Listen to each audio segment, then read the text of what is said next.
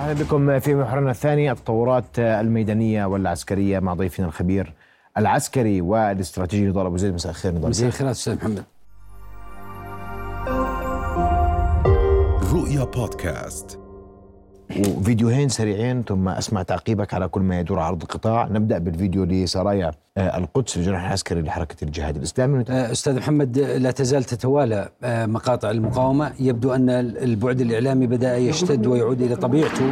في حين انا شاهدنا خلال الأسبوع الماضي تقريبا خلال سبع أيام ثمان أيام كان هناك نوعا ما بطء في عملية بث المقاطع لم تكن معتادة. الآن يبدو أن البعد الإعلامي عاد إلى طبيعته وبدأت المقاومة تبث. في هذا المقطع الذي بثته المقاومة يظهر بوضوح استهداف آه، أحد طائرات الاستطلاع الإسرائيلي والتي تستخدم آه، بكثافة في قطاع غزة وخاصة في المناطق الشمالية أصبحت تستخدم بشكل كبير آه، طائرات الاستطلاع في جميع أنواعها. سكاي لارك الكود كابتر. هذه الطائرات والسبب الرئيسي في استخدام طائرات الاستطلاع في شمال قطاع غزة بالتحديد لأنه يبدو أن قوات الاحتلال في ظل سحب المزيد من قواتها وبقاء الفرقة المدرعة 136 آه، موجودة في شمال قطاع غزة يبدو أنه بدأ يعتمد على المعلومات الاستخبارية كنوع من التحول في العمليات إلى عمليات البيك أب أو العمليات الانتقائيه وهذا ما يفسر أن الاحتلال بدأ يلاحق بعض قيادات المقاومة في شمال قطاع غزة. يعني مؤخرا آه، كان هناك عمليات ملاحقة إلى عز الدين حداد وهو أحد قادة آه، لواء آه، مدينة غزة أحد قادة المقاومة في شمال قطاع غزة وقائد للواء مدينة غزة. تعرض إلى ثلاث محاولات اغتيال لم تنجح. الاحتلال لغاية هذه اللحظة باستهداف هذا القيادي في شمال قطاع غزة وهذا ما يفسر كثافة استخدام الطائرات المسيرة في طيب. الشمال والتي ظهرت في هذا المقطع. ننتقل لفيديو آخر والحديث هنا من آه، كتائب المجاهدين. لا تزال كتائب المقاومة وعلى رأسها آه، كتائب المجاهدين والقسام تستهدف بقذائف الهون وتستخدمها ببراعة وهذا يؤكد أن المقاومة تحاول استهداف طرق الإمداد. للاحتلال وبالتالي هي تريد ضرب المناطق اللوجستية لقوات الاحتلال. هذا التفخيخ المنازل ما الهدف؟ الآن المقاومة آه، اتبعت تكتيكات مؤخرا آه، عرفت واستبقت قوات الاحتلال بخطوة.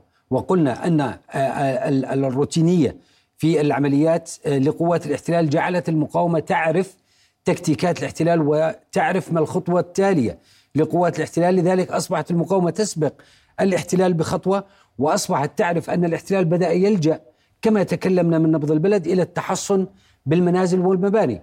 والسبب في ذلك غياب الدرع أو نقص الدرع بسبب سحب الوحدات المدرعة. لذلك بدأ يلجأ كما نشاهد في هذا المقطع إلى تفخيخ المنازل بهذا الشكل الذي شاهدناه لأنه يدرك أن الاحتلال آه، لن آه، آه، يقوم بتحصين نفسه سوى من خلال المنازل الموجودة بسبب غياب الآليات المدرعة أو ناقلات الجنود. وبالتالي هنا يجر المقاومة تجر الاحتلال للدخول إلى داخل المنازل التي يقوم بتفخيخها وهذه الصورة تؤكد من خلال هذا المقطع الذي بثته المقاومة قامت بتفخيخ المنزل جرت الاحتلال قوات الاحتلال المشار راجلة إلى داخل المنزل ثم قامت باستهداف قوات الاحتلال وهذه العملية أعتقد أن العملية التي آه، تحدث عنها الاحتلال أن هناك حدث كان في أحد مناطق آه، غرب قطاع غزة وبالتحديد في حي الصبرة وتعرض نعم. عدد من قوات الاحتلال إلى آه، القتل بين قتيل وجريح في هذه المنطقة بالتحديد طب أنتقل لصورة بثها بثتها المقاومة أيضا اليوم ولديك تعقيب عليها وهو ما يخص ملف الأسرى تحديدا. نعم تكلمنا يوم أمس من نبض البلد وقبل حلقتين أكدنا على أن المقاومة في بعدها الإعلامي بدأت أيضا تستهدف الشارع الإسرائيلي وتستهدف الحاضنة الشعبية في إسرائيل وبالتالي هناك صورتين متقابلات. أن الاحتلال يقوم بمحاولة الضغط على الحاضنة الشعبية في قطاع غزة من أجل تأليبها على المقاومة في حين أن المقاومة أيضا اعلاميا تقوم باستهداف الاحتلال والشارع الإسرائيلي لتأليب الحاضنة الشعبية والشارع الإسرائيلي على حكومة بنيامين نتنياهو. هذه الصورة التي تظهر آه، أمامنا والتي يظهر فيها آه، آه، صورة لبنيامين نتنياهو. أمامه أحد الملفات مفتوحة وهذا الملف كتب عليه باللغة العبرية واللغة العربية أن نتنياهو يقدم الرشوة من أجل استمرار ائتلافه الحكومي في حين أن الملف الأسرى والمحتجزين كما يظهر في الصورة هو آه، مرمي في أحد حاويه أو أو سلة القمامة وبالتالي تريد المقاومة من خلال هذه الصورة إرسال إشارات إلى الشارع الإسرائيلي أن نتنياهو يهتم باستمرار حكومته على حساب طيب. ملف الاسرى. بدي اسالك عسكريا في نقطة مهمة جدا وهو تسويق الاحتلال وذكره المستمر أن الاتصالات بالسنوار انقطعت وأن القيادة السياسية لحماس في الخارج لا تستطيع التواصل مع يحيى السنوار. نعم. نحن أمام آه، آه، حرب إعلامية بين طرفي آه، الصراع المقاومة المدافع وقوات الاحتلال المهاجم الكل يحاول أن يفرض نمطية صورته أو خطابه الإعلامي على مشهد ومسرح العمليات. وبالتالي هناك عمليات تجري على الأرض ويتوازى معها خطاب إعلامي. طرفي الأزمة يحاول أو طرفي الصراع يحاول فرض آه، ما لديه من أدوات إعلامية على الطرف الآخر. الآن عندما يقوم نتنياهو ببث هذا الخطاب أو الحكومة الإسرائيلية ببث خطاب انقطاع مع السنوار هي تريد تأليب عناصر المقاومة على قيادتها، هي تريد الضغط على الحاضنة الشعبية وهذا يؤكد ما تحدثنا به قبل قليل أن كلا الطرفين يحاول اللعب على ورقة الحاضنة الشعبية. هناك أمر ضروري أو يجب أن نقف عنده، نحن أمام صورتين. الصورة الأولى لمهاجم وهي قوات الاحتلال قامت بتحديد ثلاث أهداف استراتيجية وهي القضاء على حماس خلق واقع أمني جديد وتحرير الأسرى.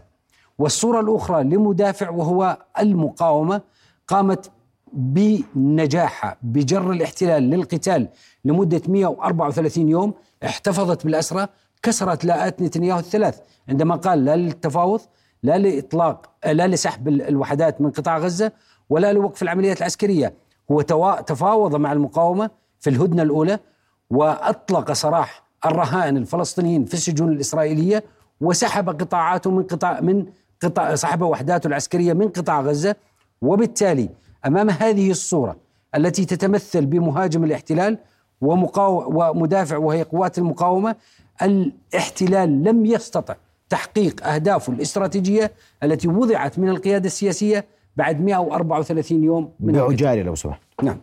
هناك برأيك تواصل ما بين المقاومة على قطاع غزة والقيادة السياسية؟ نعم أو لا؟ نعم. موجود. نعم. لا انقطاع الاتصال. لا الدليل؟ والدليل بذلك المؤشر واضح على الأرض عندما تحاول الجناح السياسي أو المفاوضين على الأرض من حماس. يحاولون التقديم التنازلات ويغيب فترة من الزمن ثم يعود ويقول أننا نتمسك بالثلاث شروط الرئيسية وهي وقف إطلاق النار سحب القطاعات من نعم. سحب الوحدات الإسرائيلية من قطاع غزة وإطلاق سراح الرهائن الفلسطينيين في السجون الإسرائيلية. وهذه المطالب التي أعلنت عنها المقاومة المسلحة على الأرض. وهذا دليل واضح أن القيادة السياسية تنتظر القرار من الأرض وأنها على اتصال وتواصل مع الأرض. مئة بالمئة. أشكرك كل الشكر نضال أبو زيد الخبير السياسي الخبير الاستراتيجي والعسكري على حضورك معنا الليلة. شكرا كل الشكر أستاذ. رؤيا بودكاست.